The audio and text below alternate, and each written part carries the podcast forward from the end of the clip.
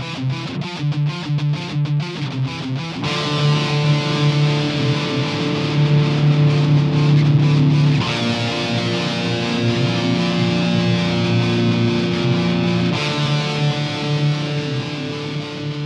Hello, Skillets, and welcome to a brand new episode of Cast Iron, the show all about rock and metal. And today, uh, we're going to push Lewis and my friendship to breaking point because we're covering uh, an album that's been uh, on the on the backlog for a while. Uh, today, we're covering Dream Theater's Metropolis Part Two: Scenes from a Memory.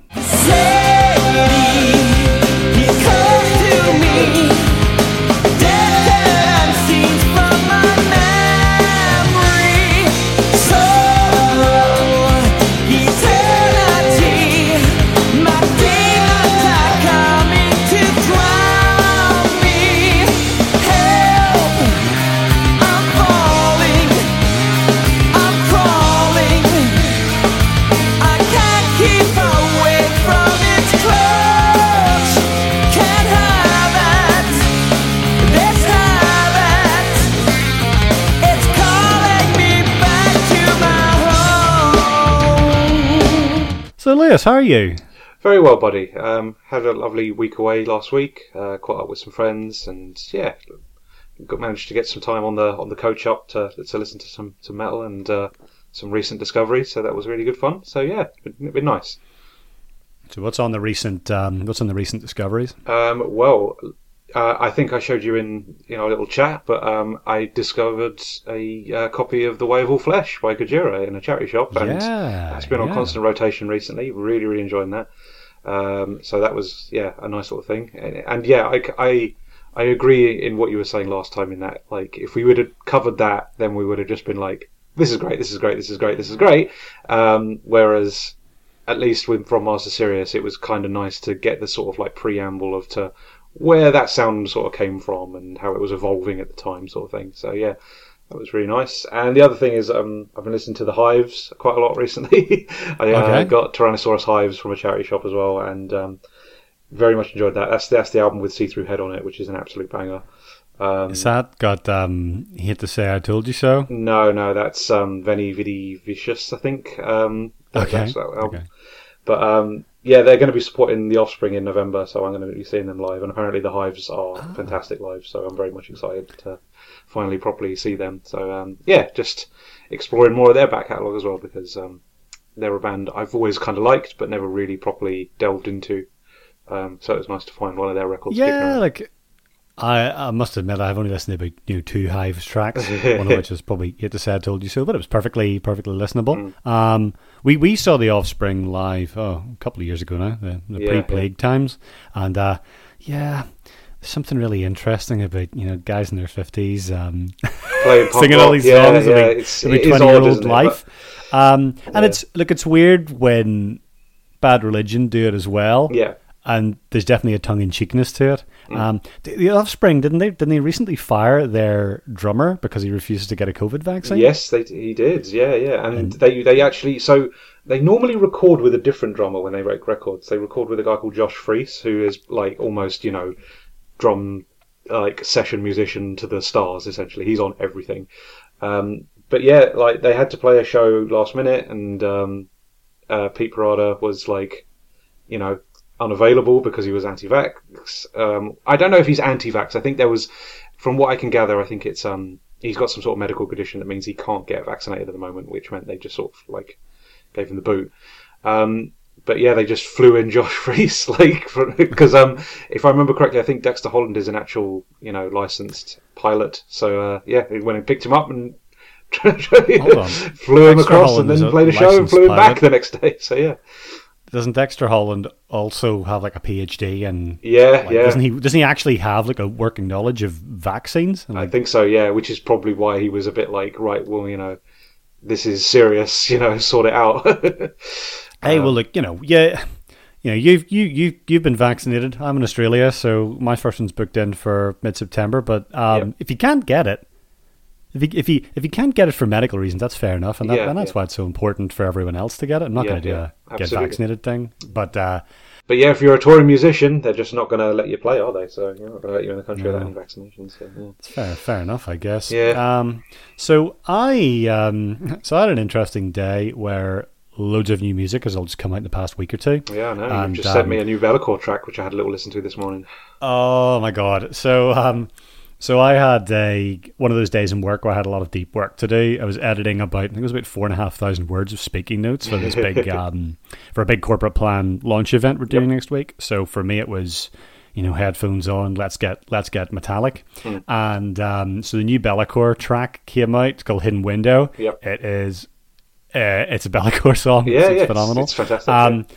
The new Leprous album dropped today. Oh, cool. And today being the 27th of August, it's called Aphelion, which is like um, it's uh, it's the same sort of thing as Apogee. So it's like the, the furthest point away that a a planet is from the sun in its orbit. It's um, Not not so the game don't like- software house, not Apogee software. no, no, no, no, no. That, that Aphelion, not Apogee Software, Duke Nukem publishers. No. Um, the so the new lap. I wasn't a big fan of Pitfalls, their l- previous one, Mm-hmm. but I pretty much love everything else Leprous have ever done. Yeah. And I've listened to Aphelion once, and it kind of blew my mind. I think it's a real return to form. Oh, lovely. They're definitely. It's not. They're certainly not a metal band anymore, but I think what they're doing with prog rock is really interesting Yeah, and unique. And um, it's a re- so I was very impressed by the first listen of that. Oh, good. Um, the Tesseract live album Portals also came out today.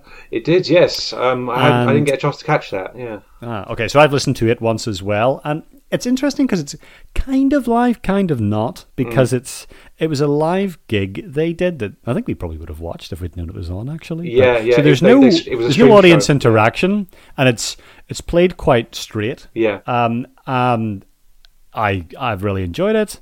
Um, I like hearing Dan's take on some of the Ash tracks because we've talked before, and Oh, yeah, said, yeah. Mm. I really like I really like Altered State, so it's interesting to hear Dan covering those vocals. He does a superb job. Yep. Although I did find the production like there's something a bit weird with the drums. They're a little bit like I don't know, it's a bit clicky and irritating. But that was a very. But apart from that, it was fine. It does feel a little bit. Little bit superfluous because it's played quite straight and they're not doing anything new with the songs, but Yeah, it's you know, it's really it's really enjoyable as an introduction to the band, especially.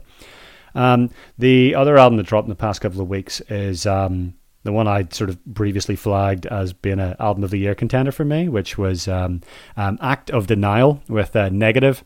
Okay. An Act of Denial is um, it's, uh, Steve DiGiorgio from um, like Testament and Death fame, Of course, um, yeah, yeah. Krimh from Septic Flesh, uh, Bjorn Strid on the vocals, Mm-hmm. and it's um, just as good as all the singles. It is indeed an album of the year contender. It's it's Hey, amazing. It's um, it's it's essentially like if you if you like Soilwork, you're gonna soil your pants. Listen to this.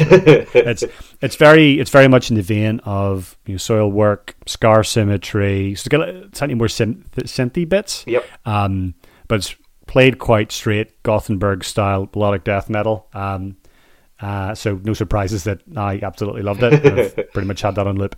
Good stuff. Um, but uh, yeah, I've just had so much new music drop on the first day. I know, it's crazy, and, isn't um, it? I'm really looking forward to the new Be'lakor album later in the year because they're not just not just Australia's finest band, but um, I think for my money, they're they're probably the the most exciting metal band out there, Yeah. yeah. and and they're not a particularly prolific group. You know, they because Vessels was 2016, so it's been five years God, since it's really record. been that long. God, Yeah, and and the production of this one was obviously impacted by the, Yeah, the Melbourne lockdown last Yeah, year. yeah. So it's um so it's there's so much new music dropping right now. Yeah, no, There's a totally. new between the Buried and Me album. Yeah, no, I, I yeah, pre-ordered a couple of things recently. I got um, the new Razoreater EP is coming out, which is a grindcore band from the UK, which I really like. Uh, and yesterday I pre-ordered the new. it's like f- four-way split album. Um, two bands I really like on it called Wallowing and Slab Dragger, uh, doom metal sort of like uh, crossover EP. um, but yeah, very Slab. Draggers a good band name. Oh, Slab Dragger are fantastic. Um, but unfortunately, they don't release music very frequently. So the fact that they're doing anything new is um, very exciting for me. So yeah. Well, slabs are slabs are heavy. if you're Doom Band, Slab Dragger is probably the greatest name for a Doom band.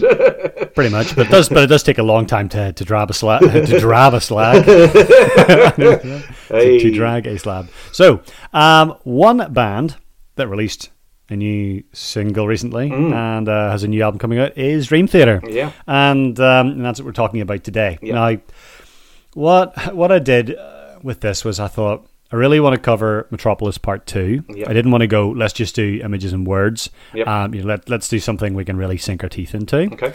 But I also thought I wouldn't. I wouldn't give you a copy of this album and go right. Well, you go. Let's have fun. Yeah. And I felt like it needed a little bit of context, and so for that reason, I made you a little bit of a, a mixtape. I would, did, I would have did. totally done a an actual tape if I could have, because I know you like your cassettes. um, but instead, uh, we went for a little sort of mix YouTube playlist. That's it. Yep. Now, one thing I didn't know you were going to do is you've actually made notes in these, so it was kind of meant to be a bit of a auditory amuse bouche. Yeah, yeah, uh, yeah. But you've gone quite deep on it, so I don't know how much time we want to spend on it, but you know, we No, can, we'll, we can we'll, talk we'll fire So- through my notes quickly, and I'll let you know what I thought and All right. sort of. Now, the, the the context of this is this wasn't me picking the best Dream Theater songs ever. This is me doing a bit of a, like I said, a bit of a representative sample of Yeah, I what could- the band's like, I and I kind that. of tailored it towards probably some of the heavier tracks that they have done Yeah. deliberately. Mm-hmm. Um, rather than like Dream Theater have a lot of ballads. Dream Theater have a twelve step suite about Mike Portnoy's journey through Alcoholics Anonymous. Yeah, There's they they have a very very wide ranging, deep and eclectic discography. Yeah. Um, so this is in no way a representative sample. Go listen to all of it. Come back to me in a couple of weeks.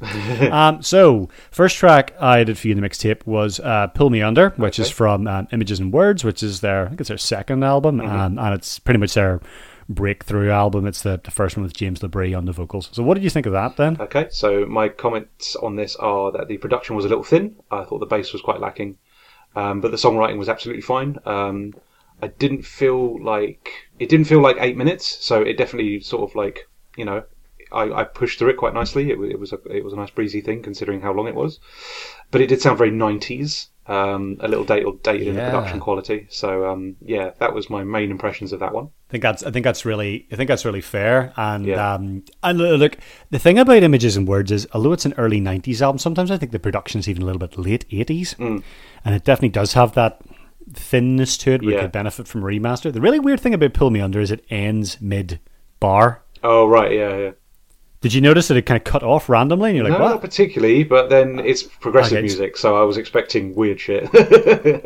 Oh, no, th- this just this just cuts off with no warning, and it's apparently deliberate. It's a bit weird. So Hmm. Next up, we went straight into because I had to do at least one Dream Theater ballad. like, I had to do a power ballad. You couldn't escape them, so we did um, another day, which is the next track off Images and Words. okay, um, so I really like the lead guitar melody on this one, um, and I think the piano was a better fit for Dream Theater than the cheesy sort of synthesizer noises that they use. Um, yeah, yeah. So still very 90s sounding, and especially with the woodwind, woodwind stuff on it, um, the fake strings. But the, Saxophone. it Yeah, yeah, a- absolutely. I think it's a. Um, I think it's, it must be a soprano sax. Yeah, Does a little uh, solo on it. Yeah. But the thing that I really noted about it and what it reminded me of that I enjoyed was that it was very him. So um, yeah, I very much enjoyed this one. So yeah, That's in, that's interesting. Um, one of the things about this one is that you've probably noticed that James LaBrie hits some extremely high notes. he's got some range on it, And he? He's got some range, but sometimes I think that, especially on the, especially in the early albums, he's a, almost a little bit out of his range. Sounds a little bit out of his comfort zone. Mm. Yeah, the highest notes in that, but um, it's uh, I mean, it's a kind of a, a cheesy power ballad classic. That one. Yeah, yeah. Um, so then we went on to something completely different, which is the song that got me into Dream Theater Mm. because it's uh, pretty pretty much the hardest track on Rock Band Two, and that is um, Panic Attack. And Panic Attack is off the album Octavarium, Mm. um, uh, and this is definitely I think it's probably among among the heaviest songs they've they've done. So that's kind of as heavy as it gets. Mm. Um, so what what about this? Yeah, really enjoyed this one. Um, I love the little bass line intro. Uh, really cool sort of bass lick. Um, a lot heavier than the previous tracks that we obviously covered. Uh, very groovy. Um, really enjoyed Yep. the sort of movement of it. Uh, I think again the pia- the use of piano actually really heightens the sort of drama of this of the song. Um, but yeah, it never loses its momentum. It's quite a fast track considering the length as well. Yeah, and yeah. Uh, the thing that really sort of stood out was the solos around the five minute mark are. Ooh, fantastic stuff there. Yeah, really enjoyed that. I need to familiarize myself. Hold on, give me two minutes. Ah, here we go. oh yeah, yeah. oh, It's got the it's got the big oh, yeah they. I remember it now the synth solo and Yeah. um and it's got the it's got the really long dueling um guitar and synth back and forth. Right, right. Yeah, yeah, that's They love to do that um, keyboard. they yeah, they really bit of guitar they really Yeah, do. Yeah. They, they really do. And sometimes I find it hard to tell Mm. which bit's which because it because it blends in and out. But Yeah, it's also um, got a classic They must John of, Petrucci shreddy noodly oodly solo. Yeah, I'm guessing they Um, run the keyboard through some sort of like overdrive effect or something because yeah, it gets a bit Uh, sort of Yeah, I I'm not sure. I know Jordan Rudess has a lot of weird effects, and he has about three three or four keyboards going, and he also has an app that he's developed. Oh right, um, okay. For like for it's like a it's kind of like almost like a slide iPad keyboard. Interesting. That he's developed that he that he actually uses in their new albums as well. Oh cool. Um, next up, we've got a, a really unconventional one from their most recent release at the time of recording, Hmm. Distance Over Time. Uh, this is S2N, which is uh, Signal to Noise. And I threw this one in to give you an idea of um, the more straight up prog rock homage tracks they do.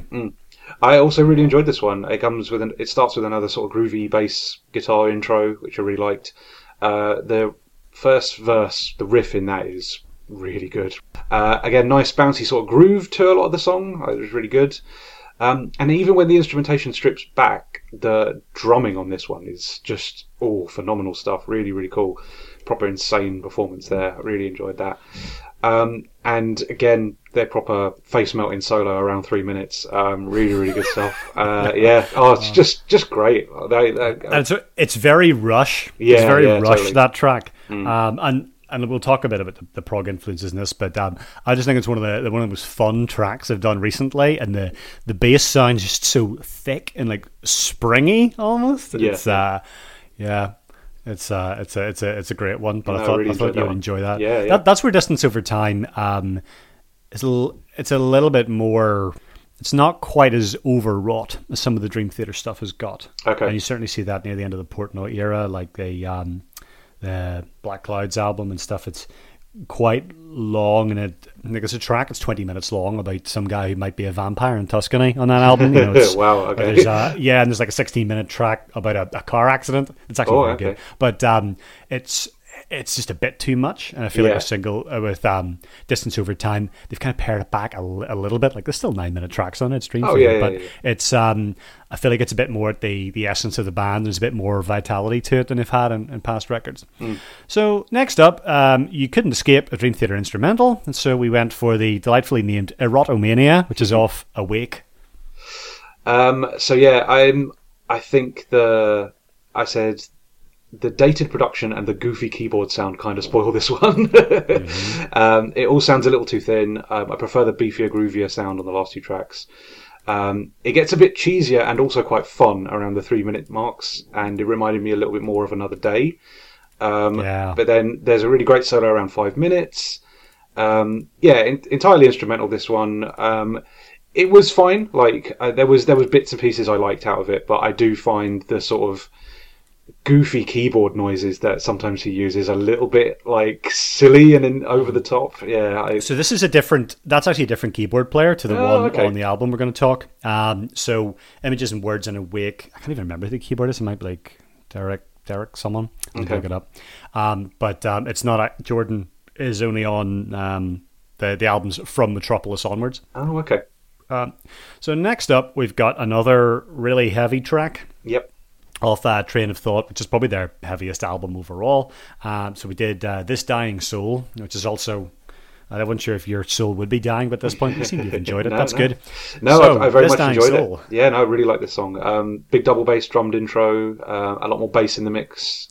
Um, straight away, an outstanding solo at like 50 seconds, or just like, oh, it really grips you. It's amazing. It's, it's Yeah. quite amazing that it opens But with yeah. the solo. Um, Um, I really like the sort of groovy, sludgy, breakdowny bit around six minutes as well. I think that's really fun. Um, another great solo around 10 minutes. Excellent drum fills on this one as well. Um, yeah, it's a really good song. And again, I noted that it didn't really feel like 11 minutes, to be honest with you. It did so much in its time that it just flew on by. Really enjoyed that one.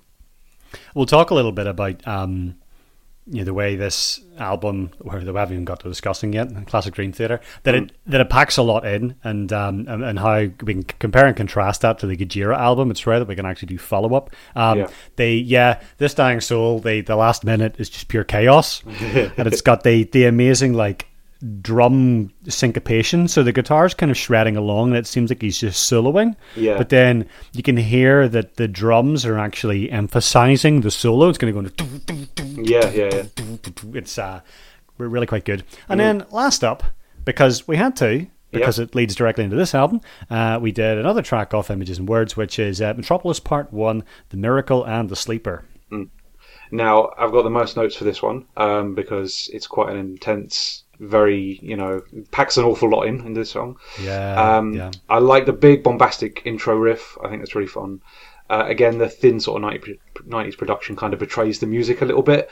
Um, but that's not to say that the writing and the instrumentation isn't great. It's just it sounds a little, you know, lacking.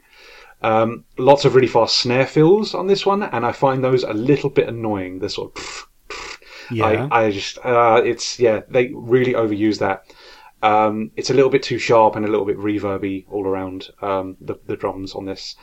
Um, that weird video game keyboard bit at 420 really Yeah. made me laugh. Sega Casio keyboards. yeah. Um, drums get heavier around 445, and there's a great little solo as well, which I really enjoyed. Yeah.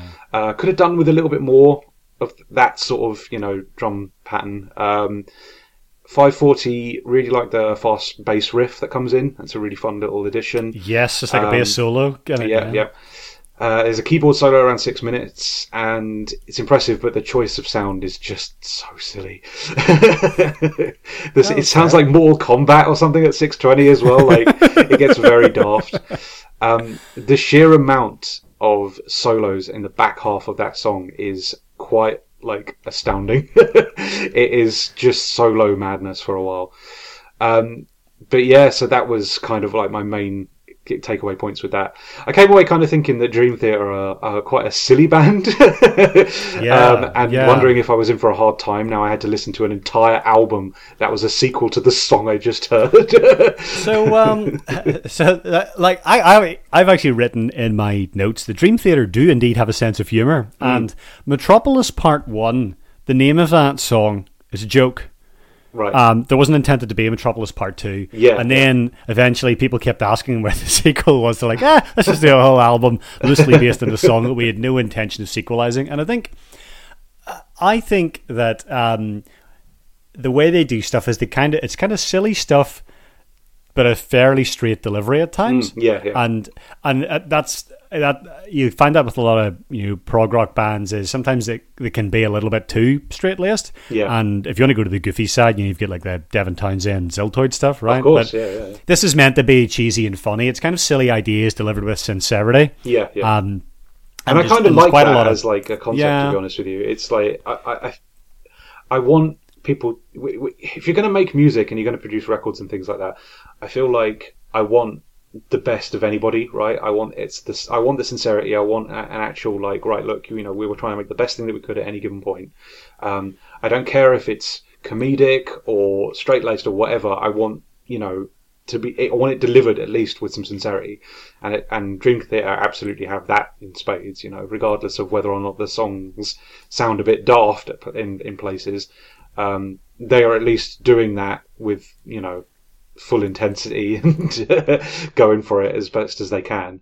Um, but yeah, I like you can tell that there is some semblance of like humor to the way that they structure things, just because it's like, well, nobody would have settled on that keyboard sound out of like, oh yeah, this is the best sounding keyboard sound. It's like, no, it sounds silly, it's fun, right? Let's let's put that in. But also, if you're going to use that, then go for it, you know. Like, and I think that's why it's cool that like he solos with all these different effects and stuff at different in different points in the songs. I think it's really fun. So yeah, no, um, I was certainly you know given the primer before we we jumped into Metropolis Part Two, but uh, yeah, it's um, it's quite the thing. This record. So how did you how did you feel at the end of the the, the mixtape? Did you feel like this is this is going to be interesting, or or do you I had a feeling that I was I was probably going to prefer later Dream Dream Theater sort of 2000s era onwards because the production was going to be more to my liking. It was going to be groovier. It was going to be sort of more bassy. And I was a little bit worried when I saw the Metropolis Part 2 is not it's from the 90s. so I was a little bit like, ah, okay, Well, am from I in for an 99. album? Yeah. Um, look, I think I think you're totally right in the production, and I don't want to harp on about the earlier albums because we need to Yeah. get to the, the the meat of it eventually. But Mm. definitely, like Images and Words and and Awake do have that thinner production. Yeah. and I, and I think like I, I think Images and Words is kind of a a, a prog metal classic album, but the production is definitely one of the weaker points. Mm. Yeah. Now, but before I get um, hate mail, uh, Kevin Moore is the keyboardist. Okay. On uh, he left during the recording of Awake. Um, Okay. But he did um, write some of the songs for it, so he's the keyboardist in Images and Words. Okay. Then they did a couple of albums with uh, Derek Sherinian, Okay. presumably that's how you pronounce it. Um, after that, they um, set up this prog metal supergroup called Yep. the Liquid Tension Experiment. Um, and that is Mike Portnoy from Dream Theater, John Petrucci on the guitars, and the keyboardist Jordan Rudess. Then um, they um, got Jordan Rudess to join theatre and replace Derek Sherinian. And the first album that he played on was Metropolis Part 2 Scenes from Memory. So this is the first album with the what I would sort of call the the classic the classic lineup, Yeah. if yeah. you like. And I suppose one of the other, the only other things that I really know about Dream Theater um, was uh, Mike Portnoy left in sort of 2009, didn't he? Yeah, he Um, did. He left after, And that was like a big deal amongst metal. It seemed like at the Yeah. time that was like, okay, well, Dream Theater's kind of done, right? If Mike Portnoy's gone. yeah, and look, I, I was one of those people. Um, Yeah, so yeah. the so the classic lineup is you've got uh, Mike Portnoy, the, Yep. the drummer. Um, you've got John Myung, he's the bassist. You've Mm-hmm. got John Petrucci, he is the uh, guitarist. Mm-hmm. Um, and then they've also got James LaBrie, who has done the vocals for the vast majority of their albums except the first one. Um, and this is the first album with Jordan Rudess, and that is a lineup that they keep all the way from '99 to yeah, about yeah, 2009 um, when when Portnoy leaves, and he was one of the founding members. Portnoy, so it was a big deal and he left. Yep. Um, he was replaced by Mike Mangini, Mhm. um, and he's been there ever since. And um, they, I guess the fan consensus on Mike Mangini ranges from uh, he's fine to he's really good, as Yeah. they have gradually integrated him into the band. Yep. Um, he's certainly very technically capable, but uh, I think in the the first album, the dramatic turn of events that he appears on, the drums are perfectly serviceable, but they don't have the level of you know, imagination that you'd expect from a, a Dream Theater album. Yeah. yeah. So Dream Theater are a prog metal band, Mhm. and that means they're basically heavier prog rock. Yeah. So the influences in this album are yes, other metal bands, um, but there's also other prog rock bands, and in some ways, Metropolis Part Two is very much a, a prog rock tribute album, tour de force. Yeah. Yeah. Um, and um, as we said, yeah, it's sort of a, a sequel that was never intended to be. Um, And the concept of it, so it's about scenes from a memory, and the idea is that um, there's a guy called Nicholas who is um, sort of regressing into a past life through Yep. hypnotherapy, and he learns about this um, tragic turn of events. Um, and um, it's all going to get a bit weird. So weird, in fact, that I have had to go to genius.com, uh, the unofficial sponsor of this podcast. We should probably paying them um, to figure out what is actually going on. And we can talk a little bit about the, I think we'll talk about the, the story and, and whether it is worth it and, and how they could have possibly done it better uh, near the end of the episode. okay. So let's get into it. Yep. So. Uh, just done a big, big stretch. Big So I've made notes. So I've made notes for each track, but to do that is kind of betraying the album somewhat.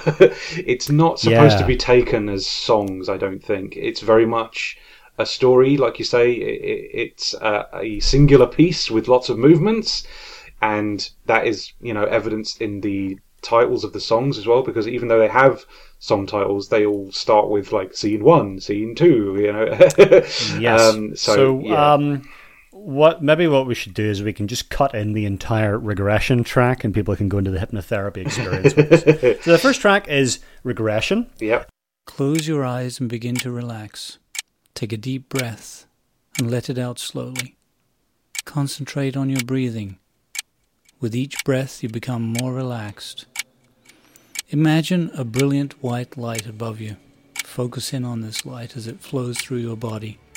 Allow yourself to drift off as you fall deeper and deeper into a more relaxed state of mind. Now, as I count back from 10 to 1, you will feel more peaceful and calm. And that is just a spoken word introduction with hypno- is, yeah. where Nicholas goes to the hypnotherapist and he hypnotizes him down. Mm-hmm. And um, then he goes into a hypnotic trance and he begins to see a girl named Victoria and he begins to have these weird feelings of a life that is strangely familiar to him. Mm-hmm. Then we go into the first track, well, the first real track, I guess, Yep. which is um, Overture 1928.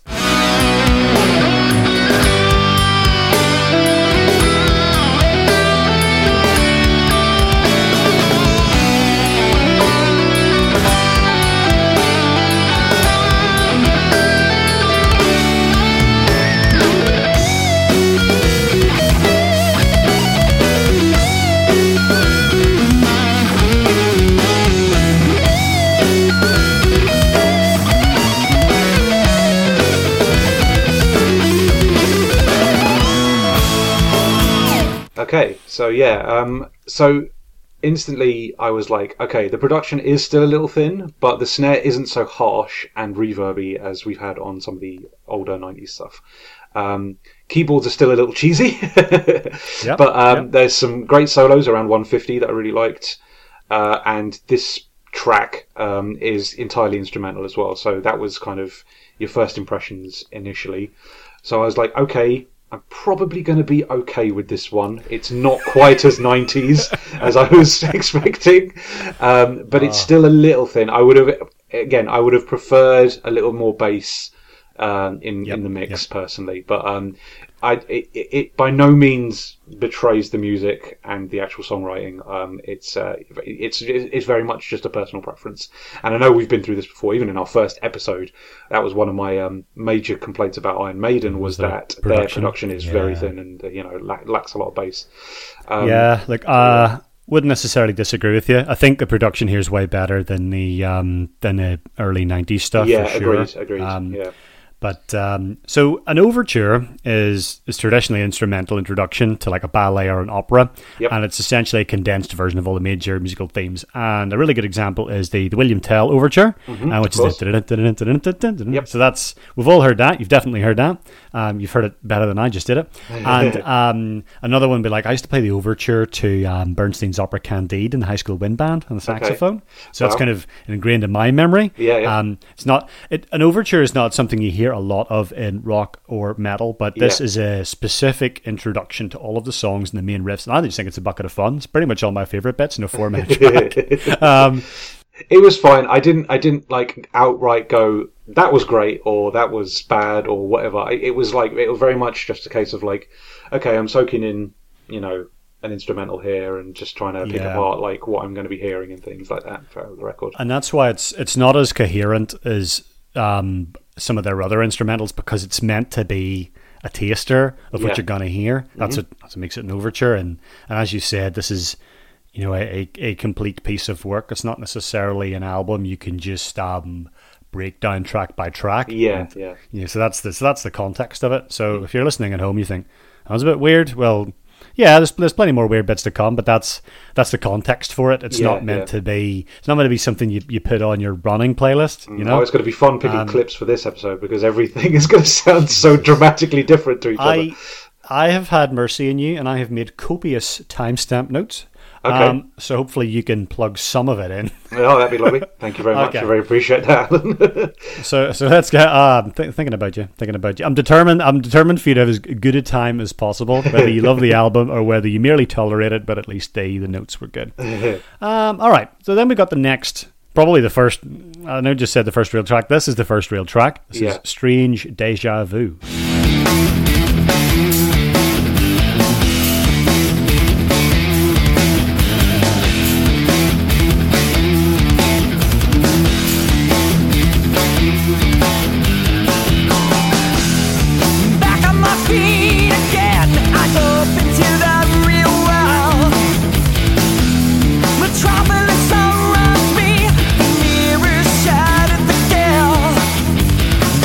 So yeah, so this is um sort of proper vocal sung song, I guess. Uh, vocals kick in, and there's a really nice chunky riff to accompany them on this one as well.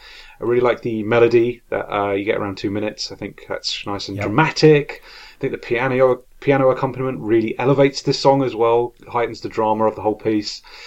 Uh, you get a really good like bluesy groove around like 240, which is kind of fun. I really enjoyed that. Um, and yeah, overall, I was I came away like that was a good song. I, I very much enjoyed this one. Um, yeah, very much enjoyed it. So this one, it's a pretty heavy intro track at first. We kind of get straight into it, and you get the da da da da Yeah. da da da da da da, and it's quite typical Dream Theater. We've got a lot of technical, complicated drums and guitars, and I'm not sure what the time signatures are in this, or whether it's particular. I think this is just a four four, but there's a lot of weird shit that's going to go on in this. Yeah. The bass isn't too prominent in the mix most of the time, and as you'd said, we could do with a bit more of it. And John Myung is kind of an underrated element of the band. I always feel. Yeah, Um, and then you feel like, as you say, you kind of feel like, ah, get the idea of this. It's t- it's a little bit of a narration. It's got a kind of riff, and then you get the chorus. You go, okay, I see where this is going. And then at two minutes thirty eight on the Yeah. dot, it gets funky. Yeah, yeah, it's great. It's wicked. And I think it's probably one of my favorite Petrucci riffs. And what I really like about it is it kind of twists and evolves through the rest of the song. It doesn't. It's not just that one riff over and over. It actually changes up a little bit, and then it goes Yeah. a bit higher up the neck and a bit lower. But it's it's it's really really fun opener to the the album. And I'm so glad you said you enjoyed it. Yeah, yeah, yeah. No, I, honestly, it was a it was a really great song. I, I, I honestly can't fault it. Like I say, my main complaint. You think always keep it in the back of the mind that like I'm not too keen on the the lack of bass in the production, but I can still appreciate the musicianship and the songwriting. And yeah, I, I definitely came away from Strange Deja Vu thinking that was a good song. Like there's you know like it, it, it's not betrayed by its production by any means, and I'm sure with you know a great hi-fi system and all your equalizer options, you can you can add the bass that you want back into it, right?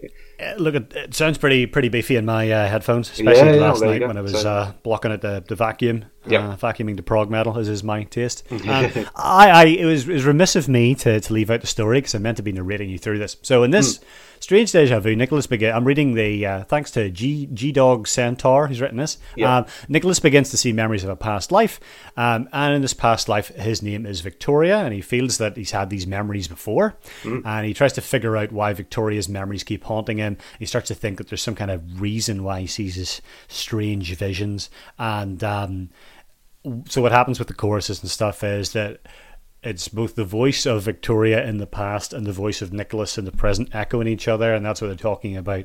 He's talking about his. He feels like he's going out of a- my head. It tears my soul into two. I'm not the one I thought I always knew. So he's got this strange deja vu, and he doesn't mind, and he hopes to find the truth. Yeah. Um, what do you think of James LaBrie's singing?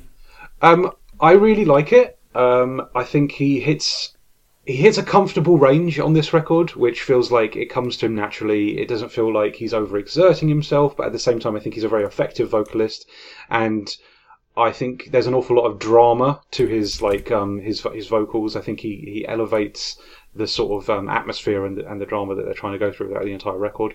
Um, yeah, I, I thought he was great. To be honest with you, I I, he- I didn't feel like there were particular vocal moments that were massively like outstanding. I was like, oh, you know, that really took me by by surprise. But there were genuine vocal melodies that I, I pick up on various tracks throughout this song where I was just like, oh, this guy's effective. You know, like very very Yep. solid vocal melody. And um, at, yeah, at no point did I feel like he was a bad vocalist by any means. I think he's a very he's a very very good singer. I, I he is a very um, I wouldn't say controversial, Okay, but he's a very polarizing singer. okay, Um, and uh, sometimes people really like his stuff, and sometimes they really don't like his. uh, One of the interesting things about James LaBrie is this is me on Wikipedia.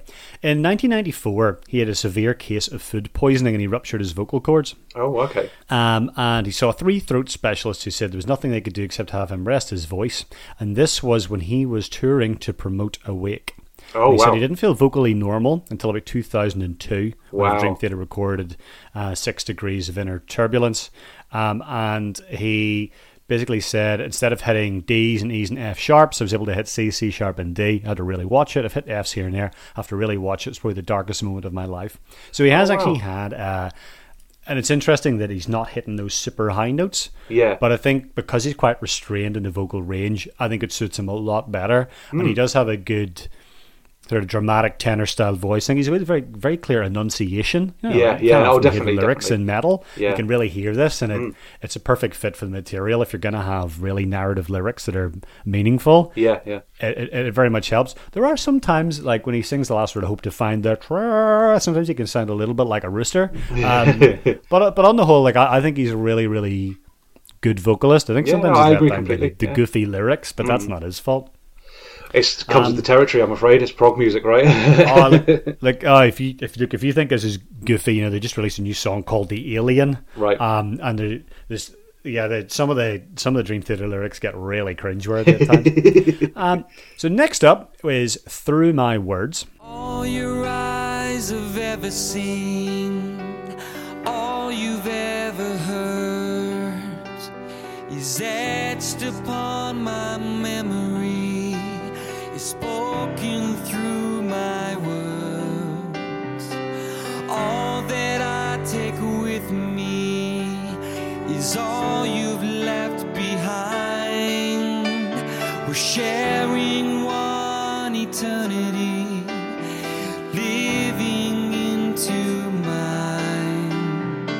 sort of little sung interlude, isn't it? Yeah, so this is um, this is just a, a little interlude bit, and the whole point of this is that he now Nicholas realizes that he uh, was Victoria in a past life. Okay, okay. So he starts to understand. He says, "You know, all you've ever heard is etched upon my memory, spoken through my words, sharing one eternity, living in two minds, linked by an endless thread, impossible to break." Now, you have to to get on with this album. You have to accept the the central um, conceit, Okay. which is that um, you know pe- people get reincarnated at the end of their lives, and they're all connected, and their souls kind of transfer from body Yeah, to body, yeah. and and and I believe that after we're gone, the spirit carries on. So if you understand that, that's what they're talking about. Mm-hmm. Yeah, yeah. and yeah, so it's you know that that that's kind of the, the context in which all this happens. So. So that's through my words. It's really not a lot to say. It's kind of an intro to uh, the next track. Not really, hope you hope you like weird power ballads, Lewis, because there's going to be a couple of them. So yeah, we move into Fatal Tragedy then.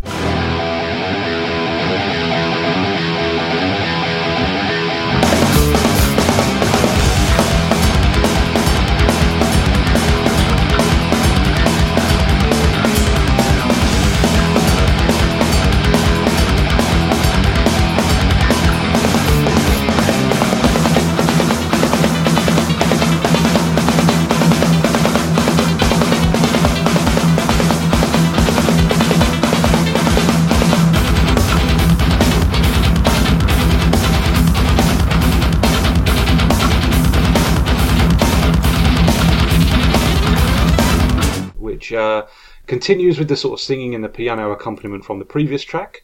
Uh, then the 35 second mark, we get the full instrumentation comes in. Um, the music has a really sort of cool stompiness to it on this one. Um, Yeah. I really like the yeah stompy sort of Rammsteiny kind of groove to it. Maybe not as overtly Rammstein, but you know what I mean. It's it's got like s- marching quality to it. I wrote I wrote uh, chugging and driving. Yeah, yeah, definitely, definitely.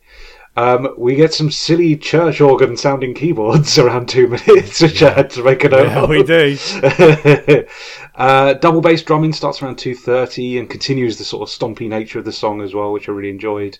Uh, really good groove around four minutes. Um, and I found that the back half of this song was a lot heavier. Um, Yes. Really great solo around five minutes. Again, I came away from this one feeling like good song. Really enjoyed that. So this one, um, okay. So they the the, the narrator takes a pause. So fatal tragedy. Um, so Nicholas wants to find out what's going on with these dreams, and when I sleep at night, I hear the cries. What does this mean? So he wants to find out why Victoria has been haunting him, what it's all about. So. So he um, he then uh, in one of his visions he sees this house and he goes to find an old man, and the old man seems to be on his own, and he says, "Lad, did you know a girl was murdered here? This fatal tragedy was talked about for years."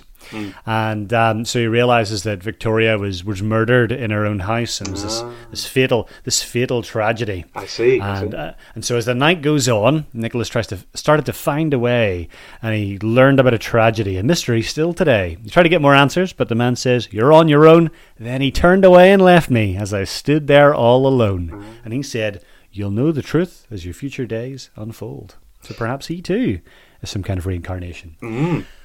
So the intro to this is quite Supertramp. And this is where I okay. talk about there's a lot of prog rock and it's got the the the dim, dim, dim, um, kind of syncopated piano bit. Yep, yep. And then and you can again you kind of think, oh, I see where this is going. You know, I, I think I know where this is going, Mm. but you actually don't. And after two minutes, it starts to get very different. You get organs and, and a very Queen esque Yeah, yeah. guitar noise. That kind Absolutely. Mm. of wow. I don't know. I don't even know what the technical term is, but it sounds like Queen. Yeah. And then you get, as you say, the, the chugging driving section and the, the best sing along bit for fans, which is uh, try to get more answers, but he said you're on your own. Yep. That's uh, that's a good that's a good shouty one. Yeah, Um, yeah. And then around around four minutes, it's just it's just balls to the walls. You got these thunderous drums, loads of really snappy fills. You got Yeah, a yeah. big extended solo section. You get shredding. The guitars and the keyboards are playing off each other. And I particularly like there's a bit around 420.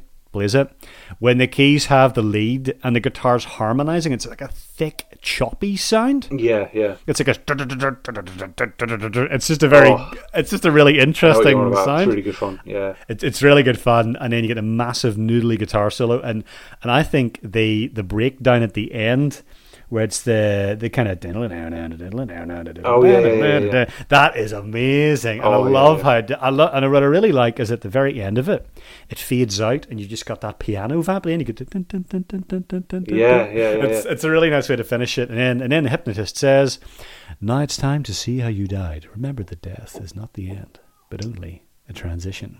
I missed that little bit of uh, narration there because um, I, I've, I've I've picked up specifically in the last track.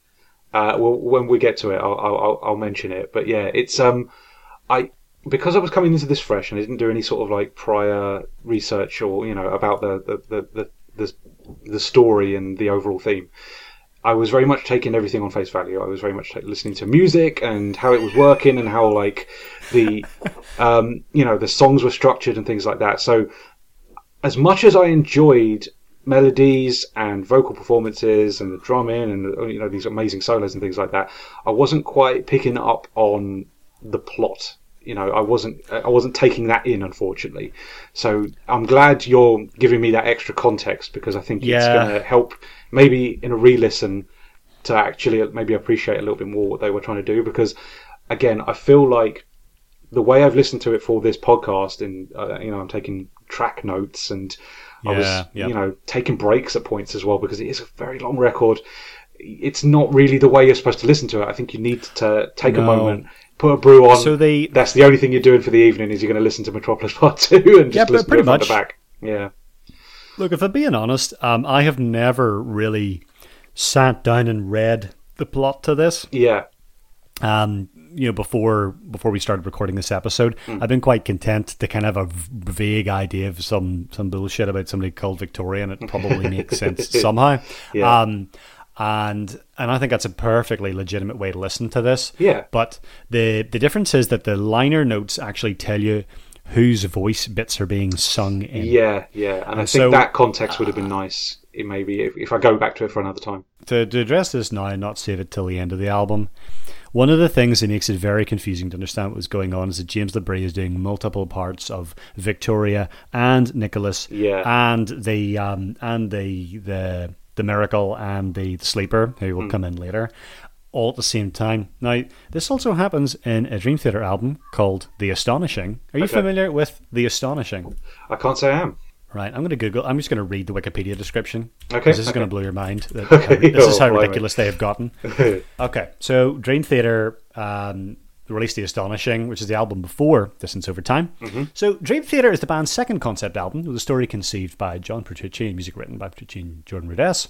It is set in a dystopian future, United States, and follows the Ravenskill rebel militia in their efforts to defy the great Northern Empire of the Americas using the magical power of music. oh, that's so prog. I love it. Oh, thi- this is this is a double album. It's 130 minutes long, um, and uh, so it's got two acts um, where the the Great Northern Empire of the Americas are using noise machines instead of humans.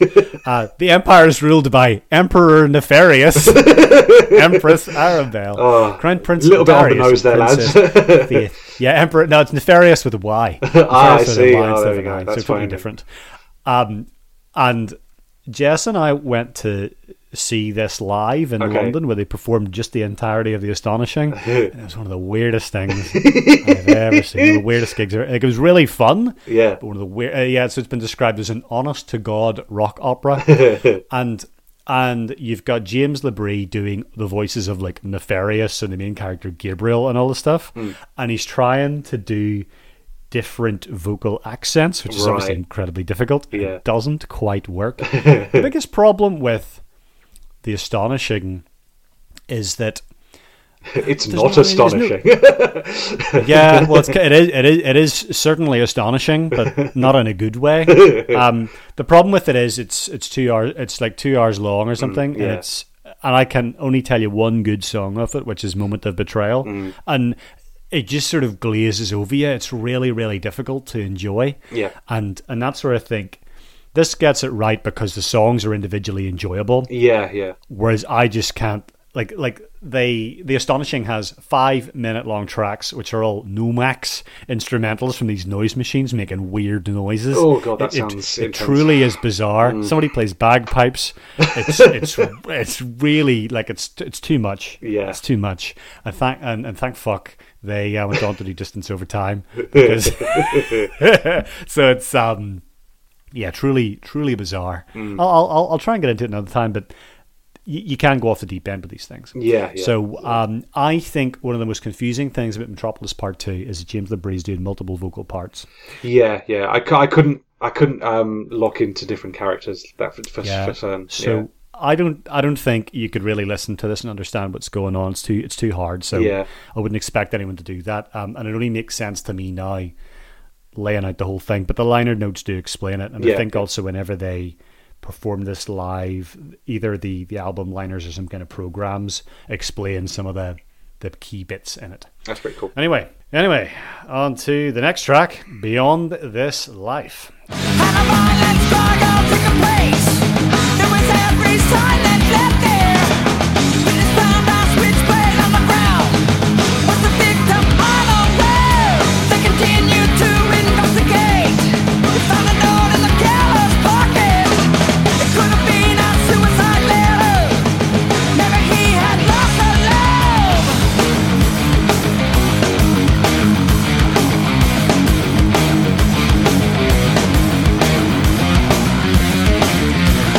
So Nicholas begins to uncover the details of Victoria's death by looking into the murder. And reports from the crime have been revealed by a witness who stated that her boyfriend had killed her after he had learned about an affair, and then in regret, the boyfriend had turned the gun on himself. But Nicholas doubts that the witness's accusations are valid and continues to search for deeper meaning through the visions he keeps seeing. Thanks, G Dog Centaur. So this sort of opens up with um, headline. Murder. Young girl killed. Desperate shooting at Echoes Hill. Dreadful ending. Killer died. Evidently suicide. Apparently they wrote news headlines in rhyme. Yeah, it's a good skill if you can have it, right? it's like Um, it's like those people that write the Sun headlines. Like, I will appreciate the wordplay, even if I don't appreciate the cause for which the yeah. words have been drawn. Oh god. Um, but yeah, this starts with a really cool thrashy riff on this one. Um, yeah, it, it was nice to see a little bit more variety in the guitar work. Um, but unfortunately, those stupid keyboard sounds come back and it's kind of hard. Yeah, I, I think this unfortunately kind of spoiled this song for me a little bit. There's a great solo around 310. Uh, pace picks up around 330. Uh, gets very dreamy and floaty around five minutes. A thrashy sound sort of comes back around six minutes. We get keyboard solo at 620. Bluesy kind of guitar solo around 720. Solos continue until around 10 minutes. More hideous keyboard sounds. it's right. So this one, I've got to say, I think is a little bit long in the tooth, And Yeah. despite the fact that I have just listed lots of different parts and all these different things going on, I feel like it still didn't do enough to justify being 11 minutes long. It's it's basically a thrashy part and then also a nice dreamy floaty part but then to load of solos with it. That's kind of the structure of this one and i feel like unfortunately i wasn't engaged for all of it i'm, I'm afraid. And yeah it gets beyond absurd sometimes with the keyboard sounds. So yeah it was a difficult thing to push through unfortunately on this one. I, this was probably one of the first times i thought okay maybe this is a little bit too much for me. Yeah, yeah. So this is probably, at least at the beginning, it's probably the heaviest track on the album. yeah the at the beginning thrashy of stuff it. sounds great. Yeah, and you get. Um, I quite like the the beginning section of that sort of. It's like a call and response. Mm. We get the sort of strip back, just the drumming and the wow wow wow wow, and then you get this big when it comes back in with the drums. Yeah. and especially the um the Crush Forty moment at three fifty. James Bree's like, oh yeah yeah, that's good. Um, and then um about four minutes, it really ramps up in intensity and it gets into quite a comfortable heavy groove. Yeah. and as you say, there's this you've got this sort of uh where is it? Yeah it's the our deeds have traveled far. What we have been is what we are. This sort of comes quite back a lot the the, the floaty part. Yeah. And um and that's the whole it's kind of regressing back and forth as he figures out what's going on. There's a massive prog rock jam at the end of this Mm. and this is where you can hear so many different prog bands in it. Yeah, there's yeah. quite a bit of like yes in there, I think, in the mm-hmm, keyboards, mm-hmm, especially yeah. the slightly organ twinge keyboard sound. You get a bit of yes, quite a bit of rush in there. One of the bluesy riffs, that is very yeah. Led Zeppelin. Yeah, yeah, and, I, oh, I can totally hear that. Yeah, and, and it's got a bit of it's got a bit of everything. Like mm. it is quite a long song, even by their standards. Yeah. I think it's got just about enough progression and variation, but I could have done with less of the floaty bits. yeah I think agreed, I think the return to the floaty bit, especially at the end of the song, is what makes it a little bit too long. yeah yeah But I, but I guess um, this is where I wanted to compare it. This is the, the follow up from Gojira last time, and I said I don't think that these songs have enough movement and actual progression Yeah. to get you to the end of them.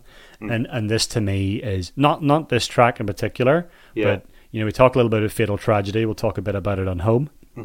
Um, in order to do a song that's about ten or eleven minutes long, it has to change things up a little bit yeah yeah yeah and and I feel like this this to me is this is how you do it, and that's where I found the Gojira stuff. It's like this could have been condensed by a couple of minutes. This could have we could have left something in the cutting room floor. Interesting, We're kind of just repeating ourselves. Yeah, it's it- funny that we've come at that again, different angles. You're like, oh, Yeah, this is, yeah. there's more than enough here to keep you entertained. But I think for me, it was a little bit long in the tooth. so- No, I think I think this is um this is this is both a track I thought you would really enjoy the heavy bits, but I also thought that it's I'll- also think it probably is too long. Yeah, it's, it's probably the track Oh, fair enough. Fair enough. probably one of the tracks that, that drags the most on the album. Yeah, yeah. Um, not that I would skip it because it's obviously central to the plot. absolutely, Um, absolutely. It's not, it's not a skipper by any means, but I just don't, I don't, I felt like it, it was, yeah, like it just dragged personally for me. It was, it was a little bit too much um, song and not enough ideas, unfortunately. So then we get on to Through Her Eyes, or as I have written in my notes, the Pink Floyd track. She never really had a chance on that fateful moonlit night. Sacrificed without a fight, a victim of a circumstance. Now that I've become aware and I've exposed this tragedy, a sadness grows inside of me. It all seems so unfair. Yeah, so this starts with a kind of new agey sound, doesn't it, with a sort of female vocal accompaniment. I thought at some point LeAnn Rimes was going to go, "How can I live without you?" Um, Um, you're gonna you're gonna good fun uh, syncing those audio clips together. um, how can I breathe? um, so so this one, um, Nicholas learns that Victoria was completely innocent, and he starts to empathize with her, and he realizes that the images are not going to stop haunting him until he solves the the real mystery behind the fatal tragedy. So he says, you know, he's, um, I'm learning all about my life by looking through her eyes. yeah, Um, and it's like- unfortunately, it's quite cheesy. Yeah. um, he goes to the goes to the churchyard. He reads this uh, Just beyond the churchyard gates where the grass is overgrown, I saw the writing on her stone. I felt like I would suffocate. In loving memory of our child, so innocent, eyes open wide, I felt so empty as I cried, like Oh. part of me had died. So sad. Which, in a So- sense, it had. it was part of him because he'd been reincarnated, right? That's Yeah, point. Um, yeah, I thought this track was a bit boring. Mm-hmm. um, it is. It, the instrumentation kind of picks up around a minute in, but the drums are so naff. It's like an R and B song or something. um, really strange. Uh, but the melody on this one is mainly drawn from an acoustic guitar melody and the piano as well. Um, so yeah, it, it it wasn't like full electric, you know, metal band experience when the main when the instrumentation picks up. It's it's very much a more sort of stripped down kind of R and B track. It's very strange. I didn't think, expect this to come up into Dream Theater album. Yeah. So yeah, I was like, oh, okay, I don't know if I really wanted that. Thanks, but um, Dream Theater have a bit of a guilty pleasure with ballads, yeah, which is why you got. Um, that's why you got another day on there. Hmm. They pretty much always do a ballad, and that's one of the problems with dramatic turn of events. It's got like some absolute amazing shredders on it. Yeah, it's also got like three or four incredibly long ballads on it. yeah. Um, and I don't think it's their strongest suit. No, I, I, I agree completely. Um, I mean, which is strange because we, we talked about another day, and I quite liked it because it was quite cheesy and like fun, and uh, but it's more condensed, right? Like whereas this is Yep. we've got like one idea really, and it's just like a bit dull, unfortunately. So yeah, Yeah, and it feels like it's there just to, to fill in the story, but perhaps um, not the strongest musically. yeah, which is a shame. Speaking of Well, the anyway. strongest musically, though, yeah, speaking of the strongest musically, we can move on to the next track, which is Yeah. called um, Home.